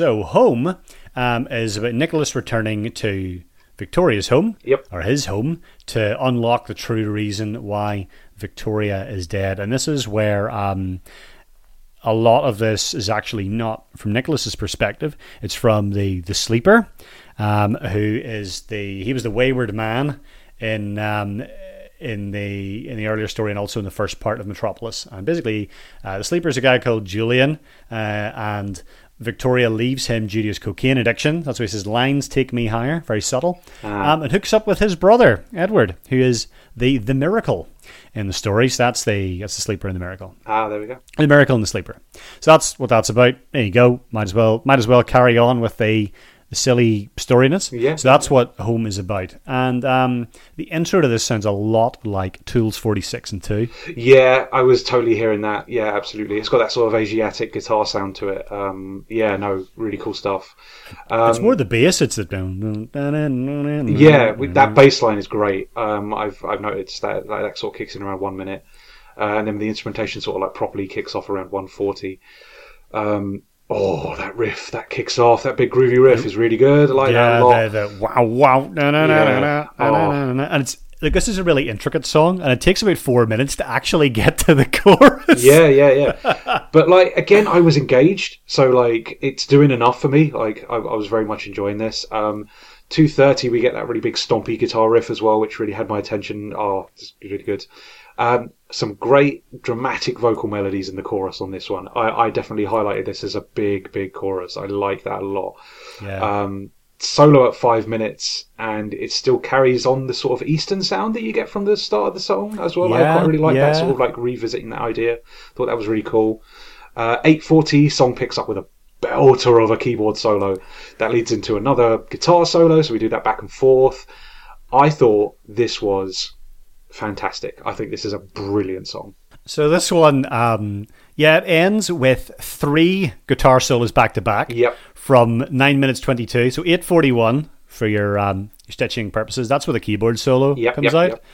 Then you get three back-to-back guitar solos. The first is quite laid back for Petrucci. Yeah. Second one is the classic Petrucci uh, syncopated triplets and noodling. Yep.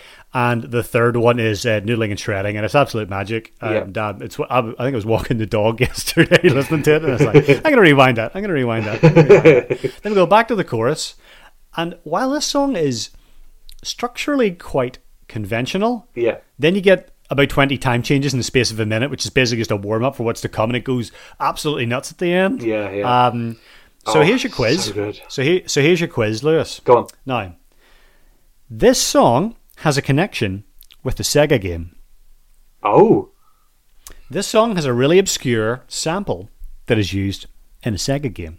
Oh shit. And ah, okay, so I have the sample Okay. for you. I'm, Okay. gonna, I'm going to play the sample for you now. Okay. It is from the Hollywood Edge sound effects library. It's called "Dealer Calls Out Dice Throws." So hopefully you'll be able to hear this. Nine a winner. Pay the front line, take the don'ts.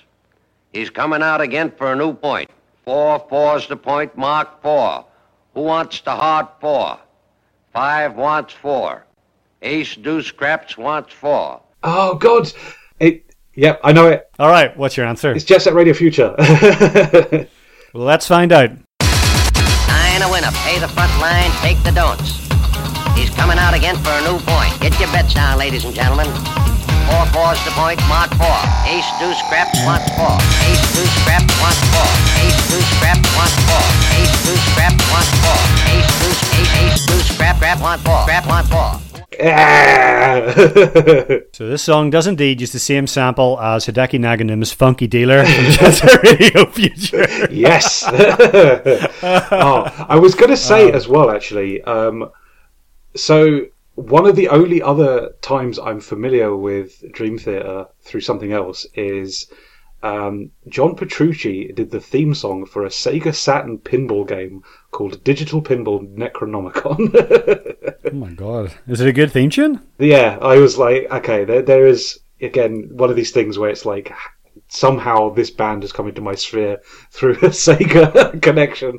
Um, but yeah, I just wanted to mention that. This might be some further listening for the, for the listeners. Go and check out the Necronomicon theme from Digital Pinball.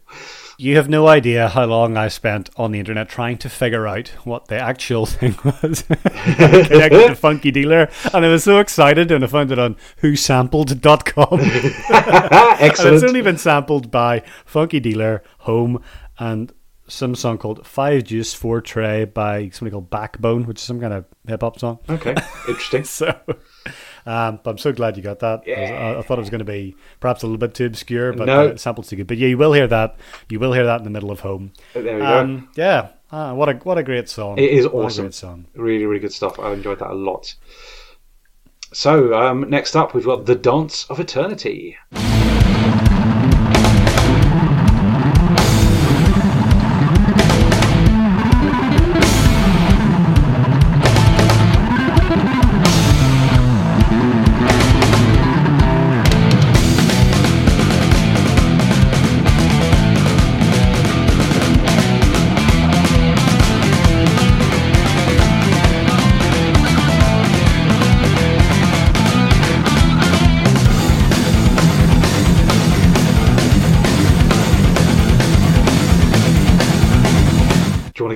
Context for this one?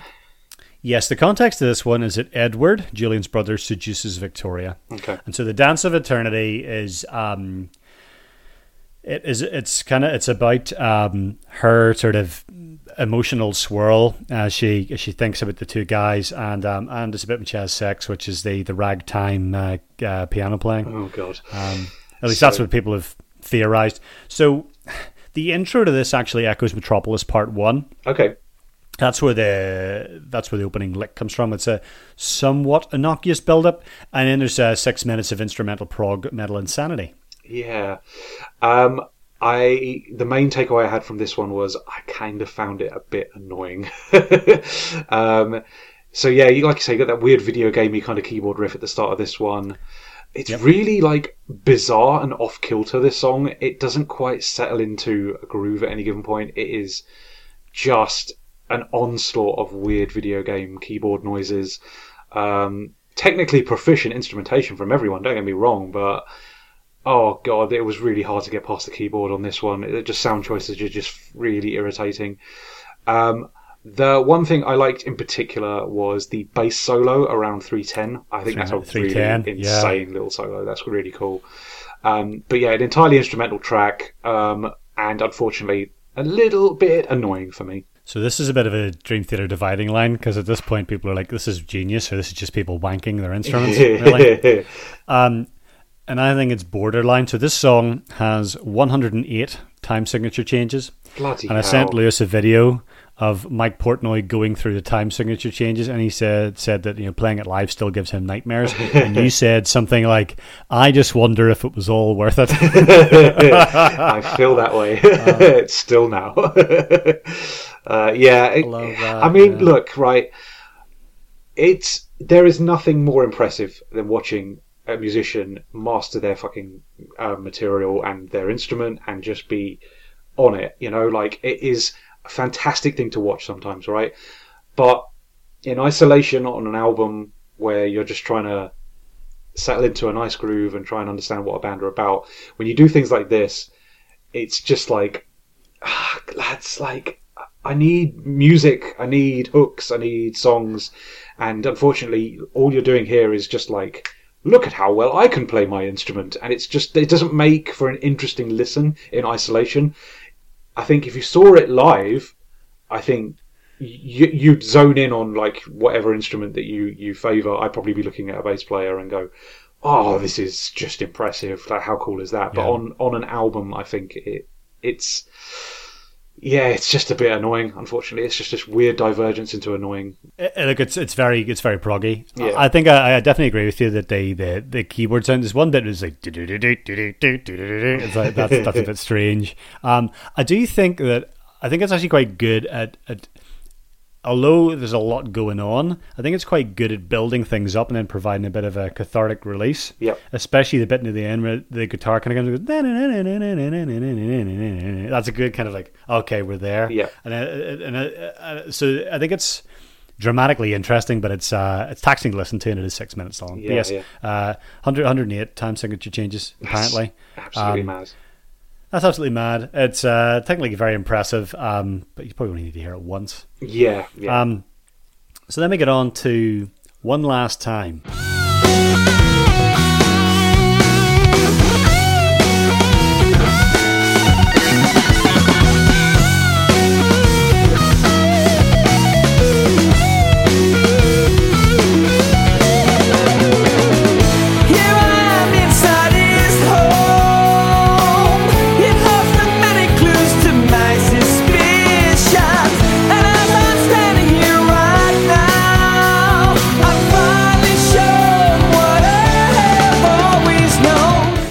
One last time, Nicholas continues to search for the clues that will lead him to solve Victoria's death. He is suspicious of Edward and the affair, and he returns back to his house and he finally remembers what happened. He remembers that Edward was the true killer and that he had set up the crime scene and posed as a witness to cover himself. Well, there we go. So um, this one is a slower paced song with a sort of piano led intro, uh, vocals kicking in around 30 seconds. Um, I noted that One Last Time is also the same title as a HIM song from Razorblade Romance. And it also reminded me quite a lot of him because it's got that sort of gothy, forlorn, sort of moody rock Yeah. song quality to it. Um, and another incredible guitar solo around two minutes. I very much enjoyed One Last Time. It reminded me a lot of um, what was it? Uh, Another Day. Um, sort of another sort of um, ballady kind of track. But again, it had that sort of goth rock HIM quality to it. So I was like, I'm on board. so yeah, very much Yeah, enjoyed this. uh, I think it's good, and it, it, it's a nice break after Dance of Eternity. Uh, yeah, this is it's quite you know, quite short by Dance Dream. Theater standards and fairly harmless. But Jesus, quite a lot of ballady tracks in this. yeah, yeah, yeah. No, but I um, think I think this one's um, this one's good, and it does um, you know have have good um, canon value with the whole one last time. That that'll that, that'll we'll come back to that later. Yeah, yeah, yeah.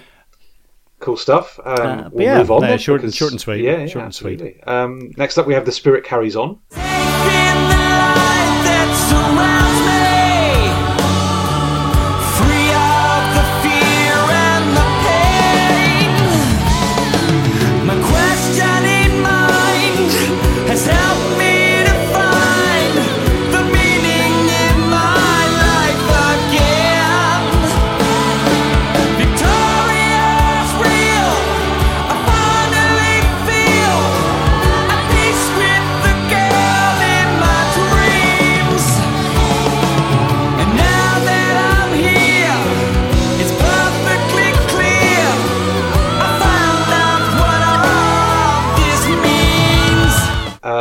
Give me the spiel. What are we going on with this one? Okay.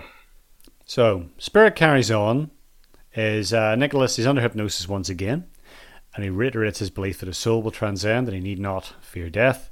He now believes Edward was involved in the murder and he plans to expose the truth behind it, but Victoria appears to Nicholas and tells Nicholas to move on. At this point, he feels at peace as he feels he's appeased Victoria and his own obsession. And the ultimate message is that death is not the end, but only a transition.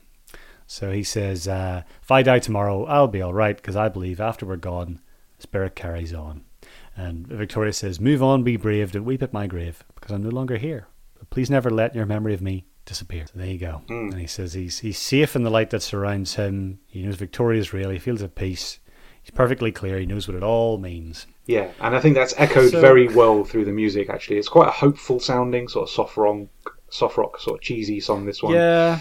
But I think what with it being another ballad after a ballad, um, I was I came away feeling like that was that was fine, but it was nothing special because at least One Last Time had the the benefit of coming off something that sounded massively different in comparison, whereas this kind of continues that sort of piano led vocals like accompaniment with it. Instrumentation sort of picks up around 130, but it's only really drums and acoustic guitar that gets added to the mix. There's not an awful lot of electric guitar in this. Um, but yeah, there's a great solo around four minutes, so there is at least some Yeah. use of electric guitar. But then the real silly, overt, like, oh, okay, this is a prog band, I forgot about that. a bloody choir at four minutes 30. yeah. So I I'll probably take a bit of flack from Dream Theater fans for this, but I just think it's one ballad too many. yeah, agreed. I do really like the guitar solo. It's very good. Yep, yep. Um, and and it's it's definitely a fan favorite solo for Yeah. sure. I think it's a, it's and it's very different because it shows that you know John's not just a shredder. No, no, I, He's, I um, think he's a fantastic he's a- guitarist across this. He's really. fantastic, like at, at, uh, emotional solos. Yeah. I even have my, I even have my. I was trying to do a top five John Petrucci solos for this episode and, and really struggled. I'll, I'll do that. I'll do that at the end. we can, can fight it out. But um, I tend to like his his noodly shreddy ones. But this is a really nice one too. Yeah, yeah. Yeah, I just feel like it's uh, too. It's a bit too much, and it comes right after one last time. And at this point, we are quite late into the album, Yeah, so you know we're starting to get a bit get a bit tired here. Yeah, Um, I like, I, I could so say not- it's it's a fine song, but I wouldn't say it was anything special. Let's put it that way. So yeah, um, But but but it is over, and you don't have to listen to any more ballads Yeah. because we are finally free. yeah, finally free.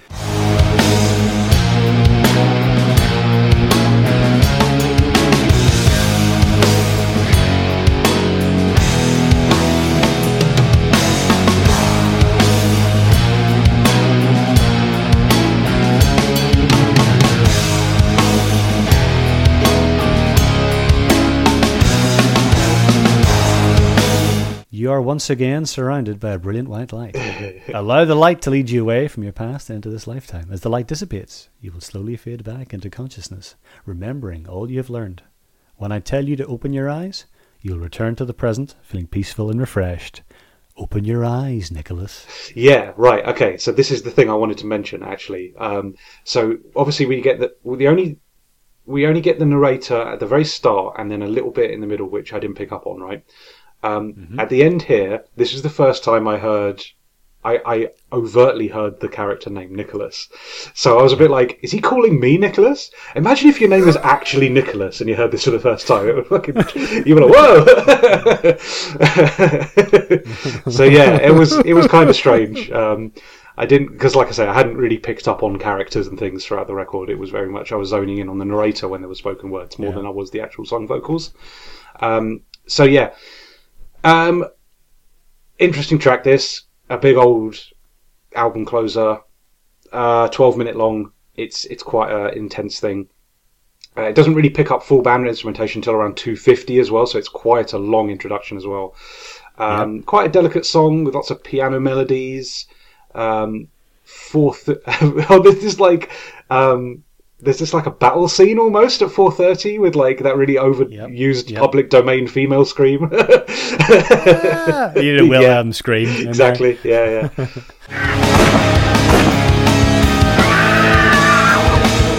um, but yeah, it becomes more of an overblown sort of stadium rock piece. uh, like as it as it progresses. At five thirty, we get sort of really overindulgent guitar solo to really set things off. Um, 7:30, I get a lovely groovy riff shows up as well. Um, yeah, I, I came away from this one feeling like it was fine. Uh, it was fairly dramatic and overblown, but I, I just didn't feel like it did enough in its 12 minutes for me. So I think I think this is a really nice coda to the album, and I really like that it returns to the existing ideas, the way the overture precedes them. Yeah, but yeah. It adds this new spin on them, and that makes this is what we talked about at the beginning. It makes it more of a cohesive, holistic piece of work than a bunch of vaguely related songs on a theme. And it's but it's an interesting finish because it's quite laid back and luxurious. I could imagine this being the closing credits, like a Sonic Adventure game or something. Yeah, yeah, no, totally, totally. It's got like We've, again, we've we've returned the emeralds. We're finally free. yeah, we've got that sort of hopeful sound as well from like the spirit Yeah. carries on in this one as well. Yeah, totally. And and the solo at five thirty is just smooth, smooth as caramel. Oh, isn't it it's just? ah. Um, and so this reveals the twist ending of the story of Victoria and Nicholas. So what happens is they the, the comedic fight. What happens is you get you find out that actually. Um, so what happens is Victoria, seeing this guy Julian, he's a coke addict. She cheats on him with his brother. Then she has the the realization um, in a dance of eternity that actually no, she's um, she's meant to be with Julian. So she says. Um, so basically, what happens is that uh, Edward finds out that they're that they're both still getting fired into the same woman. Yeah, And he says, Sole survivor, no witness to the crime. I must act fast to cover up. I think that there's still time. He'd seem hopeless and lost with this note. They'll buy into the words that I wrote. This feeling inside me finally found my love. I finally broke free, no longer torn in two. I take my own life before losing you. And so it gets into the idea that, oh, actually, um, you know, Nicholas thought he was free, but actually he, he didn't quite realize what had really happened because the hypnotist has awakened him before he knows what's really happened. So Victoria then says, I'm feeling good this Friday afternoon. I ran into Julia and said we'd get together soon. Um, I finally found my love. I finally broke free. He'd kill his brother if he only knew. But he did know. And then Edward says, Open your eyes, Victoria. So what this reveals is that, yeah, in a past life, Nicholas was Victoria. But it also reveals that the hypnotist is the reincarnation of Edward. Oh, okay. he right, right, says, right. Open your eyes. There we go. So then they do the one last time bit again, Mm-hmm. and it's clear that one last time is actually um, not about them breaking up with each other; it's about them being dead. Right, right, right. This is all like like this doesn't really matter. I just feel like I'm halfway through the the page. Yeah, yeah, yeah. We might it. as well have and the full um, thing. So then what happens is uh, the the narrator sort of says, you know, they've they've died, and, and a familiar voice comes through, and we go back from the past to the present, and then the spirit carries on, right? So Nicholas says, you know, I finally found my life. I'm free. I've learned about my life by living through you. Um, so he's repeating the words from Victoria. So it's not you know, it's different ideas, the same chorus. Yep. And then there's a weird CNN news report, which is apparently about the death of JFK Jr. Yeah. Oh god, yeah. I forgot about that bit at the end. Yeah, yeah, yeah. Yeah. So that is apparently what it's about. Mm-hmm. It's a bit weird. Yeah. Um, not quite sure what's going on. So there's this big, long, um, quite long, heavy, moody outro. It goes on around the 78 minute mark, and that's actually just a drum solo in disguise Okay. because the drums are clattering and smashing around and soloing and filling and trilling the whole way near the end. It's quite well hidden, but it's it's good. But then what happens is Nicholas goes home, and then he puts on a nice little record and pours himself a drink. Yep, yep. And then the therapist appears in his house and says, "Open your eyes, Nicholas." And he goes, "Ah!" So the final twist is the hypnotist has followed Nicholas home and killed him, and that the the cycle has gone on, Uh, and the spirit has carried on, and it's all repeated itself. And then, if you um, that static uh, goes straight into the next album and the track "The Glass Prison." Oh, okay. go. So they actually have a direct Because there's a meta album cycle mm, you go. in Dream Theater. There's a continuous stream of albums where each album starts with the same note or sound as the previous album. Ah. So, Scenes from Memory, the last note from it gets into Six Degrees of Inner Turbulence. The last track of the grand finale to Six Degrees of Inner Turbulence, which is like an incredibly long.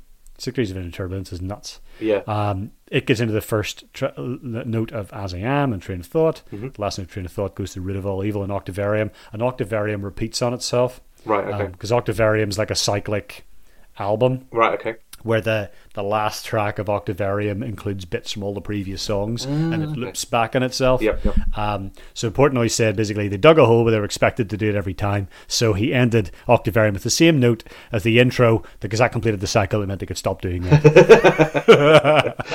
um, so um, so that is the, the ending of that. Like I, I like Finally Free. I think it's quite a nice upbeat end to it. It's like it's got a cheesy end credits feel to it. Yeah. Um, I think I think it's I think it's a nice finish. No, no, absolutely. Um, I, I, I thought it was fine. Like, um, I just felt like it, it didn't do enough in its twelve minutes, and Yep. Yep. yeah, that was that was my main takeaway from that one. It was like it, it, it, it's a fine song. It's I'm not I'm not overtly for or against it. It was just very much a case of like. Yeah, that, I, you know, I took that in, and it didn't feel like inoffen- you know, it didn't feel offensive to my ears or anything like that. It was just a case of like, okay, cool, you know, it's Dream Theater. That's what I expect from them. Um, but yeah, I just, I just felt like for twelve minutes, I, I would have expected a little bit more, you know, musicianship maybe. And there's an awful lot of like, just stuff on this one. Unfortunately, like the the intro takes forever to I mean, the, in. the outro's quite long. Yeah, the and, and the, long. the real song itself's kind of kind of over about the seven minute Yeah, mark, really.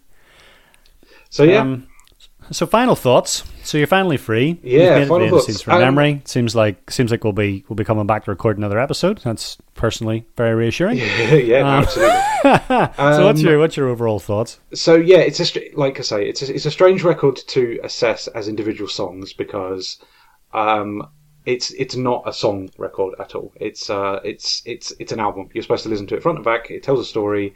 Um, it has movements and scenes, and it's it's trying to take you on a journey, right? So I feel, unfortunately, I have done it a bit of a disservice by listening to it this way, by making notes and taking breaks and just sort of, you know, playing it at my own pace instead of the way it wanted to be listened to, essentially, right?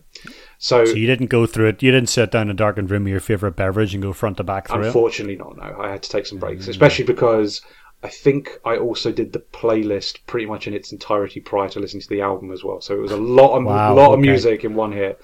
Um, I just yeah, Theater. it was a lot of Dream Theater for one day, unfortunately. Um, but I feel like the additional context uh, has helped me appreciate it a little bit better.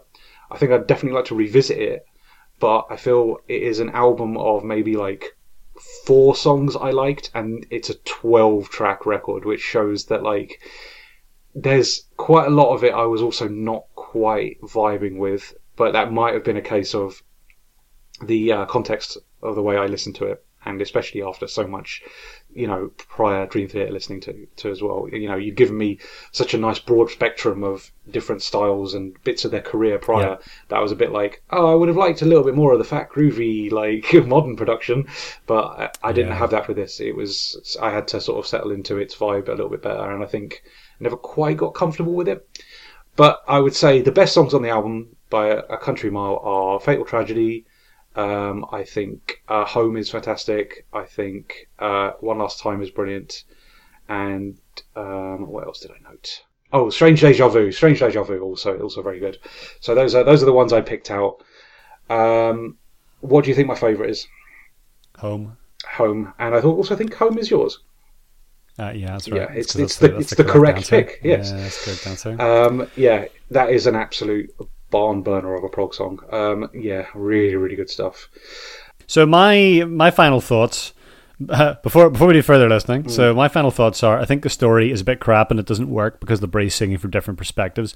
It's not clear who's who. Yeah. That makes it quite confusing. Yeah. But aside from that, this album is fabulous and um, pretty much I think the at the beginning of the fat and groovy riff to Strange Div- Deja Vu is like, oh yeah, I remember why this is one of my favorite albums of all time. and then just before we recorded this, I went to the Cast Iron website and uh, swapped it into my top three. There we go. there we go. so uh like it's easily easily one of my my favorite albums uh, look it's definitely hit and miss Yeah. but i think the hits are so big that it gets me through it and i just love the ambition of it and the fact that they've had a crack and told a story so for me it's kind of everything that's good about prog metal. Yeah. and, and some of the excesses that definitely rub people off Yeah, yeah. i hear you on the i think the production's okay i hear you on the farty keyboards Yeah. um but um but yeah i think it's yeah it's something. I think it's something everyone who likes metal should get into. Yeah. Like, should at least listen to. You got. Yeah. You should at least give it a crack. I don't feel like I've come away from this experience thinking, oh, I don't want to listen to any more Dream Theater. Like, I've Yeah. definitely come away thinking, like, okay, here's a band that there is probably parts of their career that I will absolutely fucking go for. Whereas there's obviously parts in their earlier career where I'm just like, maybe that's not for me. Um, and this is like almost like that bridging point. Um, So yeah, I, de- I definitely want to explore a little bit more modern um, Dream Theater. I think from here on. Um, I think my, my recommendation for you, which is not further listening for everyone else, is probably Train of Thought because it's definitely their their heaviest album. But you will have to deal with um, some really really cringeworthy rapping from James LaBrie at times. Um, all right, so top five John Petrucci solos. I'll do And it. I have been. I don't know. I don't know. It's hard. It's hard. But here's what I've written down, and here's what I'm going to stick with for the purposes. So number five is uh, the best of times off Black Clouds and Silver Linings. Okay. Number four, uh, I'm not even. I, I would have done more prep and cut these out for you, but you know, these tracks are ten minutes long.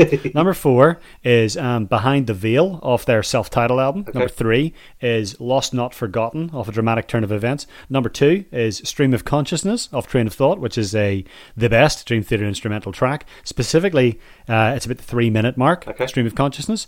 Uh, number one is, of course, Under a Glass Moon from Images and Words, which has uh, uh, which is um, very famous for um, lots of very very technically fiddly triplet runs. um, so that's that's the right answer, and the other four are totally subjective.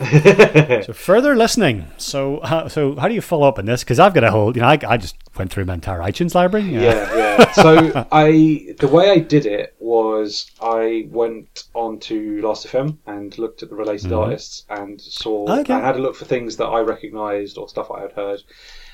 Because unfortunately, the first two that came to mind, I've also, I've also previously done as further listening for other episodes. I think even I might Yep. have done them for Gojira. I was very much thinking about Between the Buried and Me and Tesseract a lot Yep. throughout this record.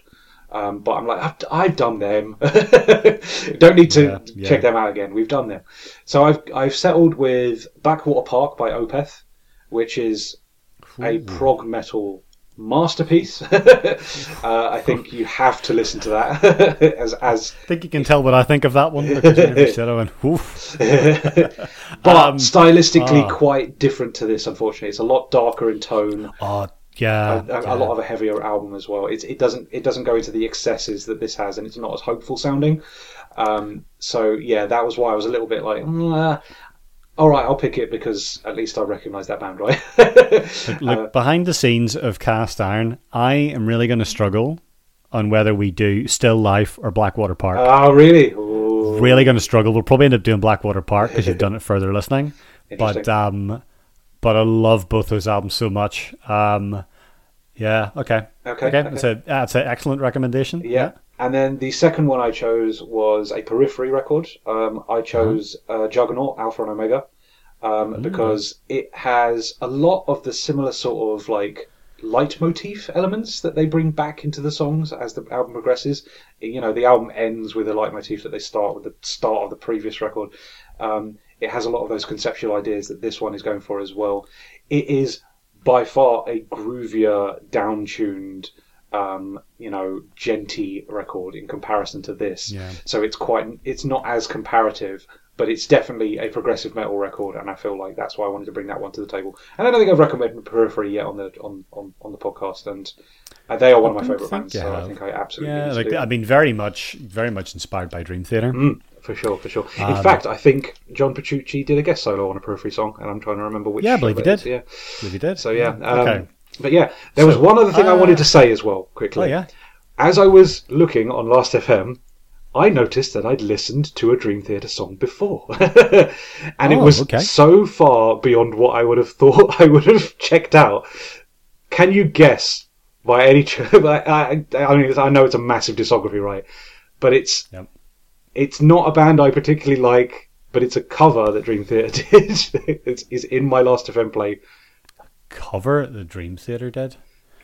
Um, all right, give me two minutes. Uh, No, I, no, let me, let me. I like, I, I can't, I can't. Go, Dream Theater do a lot of covers, Yeah. right? Uh, let me just have a little squiz. did you listen to their cover of "Funeral for a Friend"? Love Lies Bleeding. no, it wasn't. I'm afraid. Uh, Um, okay, it was um, their "To Tame a Land" cover from Kerrang's Maiden Heaven tribute album. Jeez, oh, that's on. Um, It's on a bonus disc as well for one of the. Uh, it is on. Um, it's on the bonus disc of Black Clouds and Silver Linings. go. Yeah, yeah, yeah. Um, yeah, which is some really interesting stuff. Like it's got a cover of um, uh, Lark's Tongues and Aspic and stuff like that. Yeah. Hmm. So um, Jeez, yeah, is- even though I'm not random, a big 'cause- Maiden fan, um, Yeah. one of my um, guilty pleasures is I love cover records. Um, every time Kerrang compile a like covers album, um, I will buy those magazines because I absolutely adore hearing how bands like reinterpret like other bands' music, and there have been some some fantastic ones as of recent. But like, um, yeah, I've got that Maiden Heaven one, but the Kerrang ones in particular that I absolutely love. And if you've never heard them, they're called High Voltage. There's two High Voltage collections, and they're just bands covering other bands, and there's some really crazy stuff on there. There's like Bullet for Valentine doing Crazy Train and stuff like that. It's just like Fightstar terrible. doing like Breaking the Law. it's crazy stuff. Okay, that, that sounds interesting. but yes, you're further listening. Okay, so I have kind of picked three three albums and an EP. Oh, Um, so the first up, over the So if, uh, no, no, I haven't gone over the top because there's a reason why I've picked three albums. Okay, so if you want a prog metal album that is a better example of how to do a story in an album, Mm-hmm. then there's the undisputed king of this, and that is Queen's Queensryche's Operation Mindcrime. oh, okay. And the reason, uh, okay, so this is an awesome album if you like, um, if you like kind of that, you know, power metal stuff and classic new wave of British heavy metal. Yep, That's yep. this with with prog and um, Geoff Tate's a phenomenal singer. The reason that Mind Crime Story works better is because it's all told from one point of view. And it immediately makes it like you actually you actually feel like you're being narrated to. I think it's much more successful in terms of telling a story. Like you'll you'll, you'll get what it's about Yeah, yeah. um, without having to go read the liner notes. So that's a good recommendation. All right, so the next one is two albums. They're technically two albums, but essentially one thing, and that is by Haken. Uh, and the albums are Vector and the extremely unfortunately named Virus. Mm-hmm. So, um, Vector was pretty much my favorite album of the year when it came out in 2018. Okay. and um, really great standalone album. Really interesting. If you if you if you like um, if you like Dream Theater, but think oh the keyboards are a bit weird. This is very good keyboards. Got a really good 80s feel to it Right. Okay. um, and and very and also very quite like quite eighties drums. Mm-hmm. Um, really interesting sound. So I thought that it was a standalone album. Oh, okay. And then in 2020, in the middle of the pandemic, they released Virus. Now they did do a video on YouTube saying we're really sorry. We know this is a terrible name. Like this, this has been planned for a while. okay. And Virus is the companion, like the second part of the Vector story Okay. and it somehow goes from being this is a really good you know like it went from being here's my favorite album of the year to wow this is something transcendent now this is incredible that they've managed to do two albums back to back Yeah. and it makes so so much sense so it's i think in terms of Haken albums the, the mountain is, is usually there you know it, it's probably one of the best prog metal albums right up there with dream theater's best Yep. but to me, the Vector Virus combo is just phenomenal that they've actually managed to do that in a way where they they exist on their own, but they also tell one coherent narrative. It's incredible. Mm. All right. Last one, I can't actually pronounce the name of this band. Okay.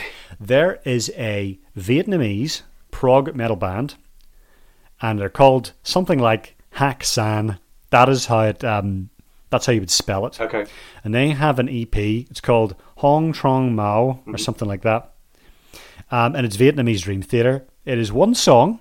It is 30 minutes long, and it is absolutely beautiful.